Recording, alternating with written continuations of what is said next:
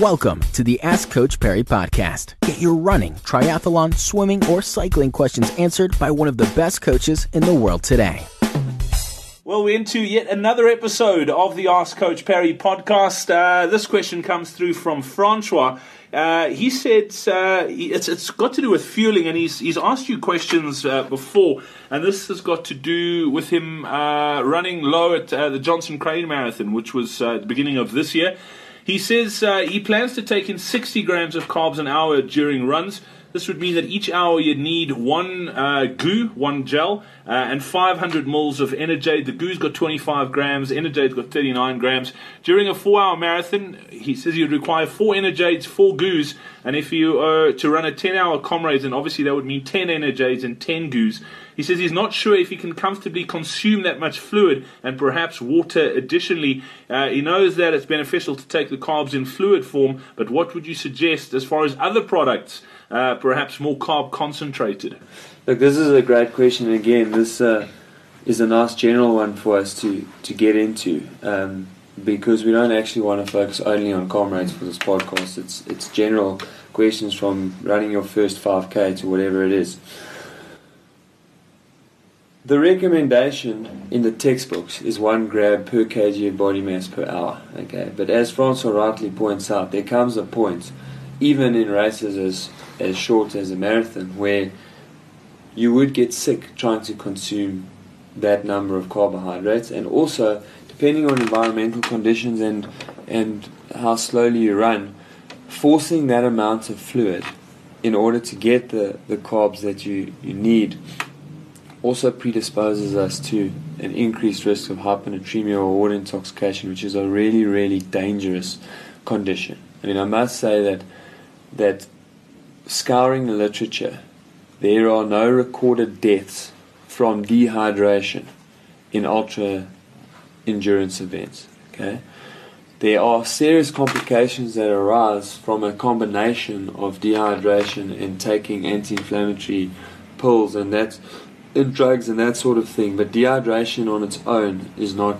causing people to be hospitalized. Um, but hyponatremia, there are many recorded deaths all over the world uh, in relation to hyponatremia. So that sort of fluid, forced fluid resi- regime of 500 ml per hour plus some water when you take your gels, that's an enormous amount of, of fluid. So there are a couple of things that we can do.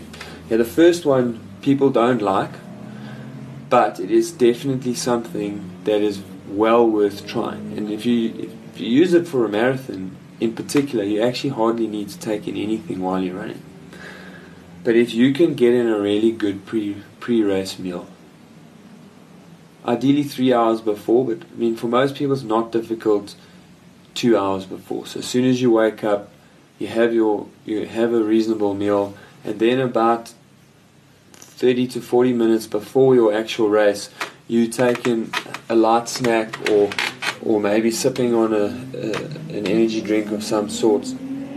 But these are things that you got to work on before you get to race day, because what those two things allow you to do is to is to start the race in a good energy situation. Let, let's let's. What is a reasonable meal? Are you saying? Look, I prefer people to to rely on the things that they are accustomed to eating in the morning. But there are lots of options. So if someone who has nothing wants to start experimenting with a few things, I would avoid your higher fiber type of, of cereals, okay? So oats is a reasonable, it has got a fair amount of fiber, but it really is a great product. So if you can rolled oats, you can get that and get your tummy used to to eating that, it's, it's generally quite easy to, to get down. Uh, but things like toast with a little bit of honey, um, a banana, um, like a fat, a, a, a, double cream Greek yogurt with a bit of honey and, and some nuts and, and a bit of fruit, that's a pretty good uh, option. Um, the back to the oats example with either peanut butter or almond nut butter or some kind of nut butter mixed through with a little bit of sugar. Those are, are good options. And then before the race, there's heaps of snack bars which which people find palatable and they, they can eat. or energy drinks, but I wouldn't go for like your mega load type of things. We don't we don't want to we don't want to stress your gut out before the race has even started. So something with a reasonable concentration, seven to, to eight grams of carbs per per hundred mils. Um, I have found a meal replacement shake at that point in time to work quite nicely.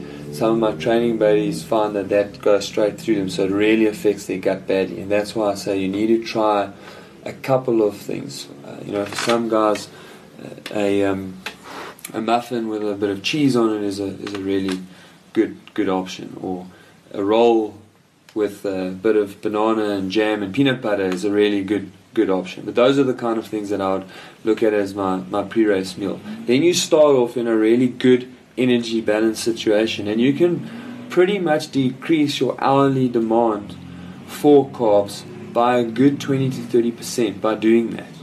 Okay. The second thing that I recommend for people to do is to find out what is going to be en route at the particular race they're doing, or to get a buddy who's prepared to leapfrog them on the course and get to points on the course and give them something else that is not a gel and an energy drink or a coke or that sort of thing. And those would be again things like bananas, biscuits, potatoes. Um, yeah, chopped up pieces of potatoes are, are great. For some people, nuts. Um, but just to get energy from another source that is not sugar, effectively or one of the, the forms of sugar. So you can also change the type of sugars and have some of your stuff from fructose and some of it from glucose, etc. But ultimately, you actually just want to get away from, from sugar a bit. And the third and final thing that I that I tell people to do, especially those people that know they have a history of starting to get nauseous and feel a bit sick deeper into ultra marathons, um, is that I would at the beginning of the ultra marathon, when you do still have a reasonable blood supply to the guts, things are working quite well, your phys- physiology is not under duress, is to then get in quite a lot of energy quite early in the race. So perhaps spend the first three to four hours of the run being quite strict about getting close to 60 grams of carbs per hour from a few solid forms as well as from liquid forms and, and perhaps a few gels.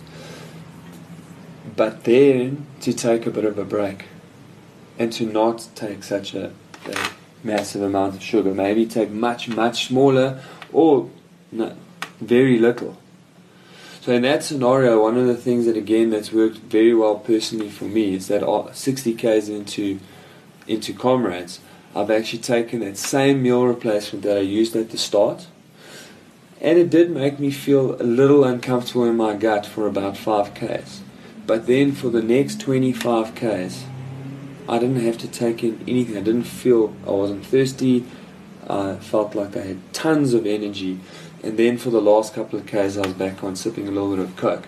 But the gastrointestinal distress was much lower. In past years, I haven't felt sick but I have gotten to the point where when I've even looked at a gel, I've been like, I'm not putting it inside me.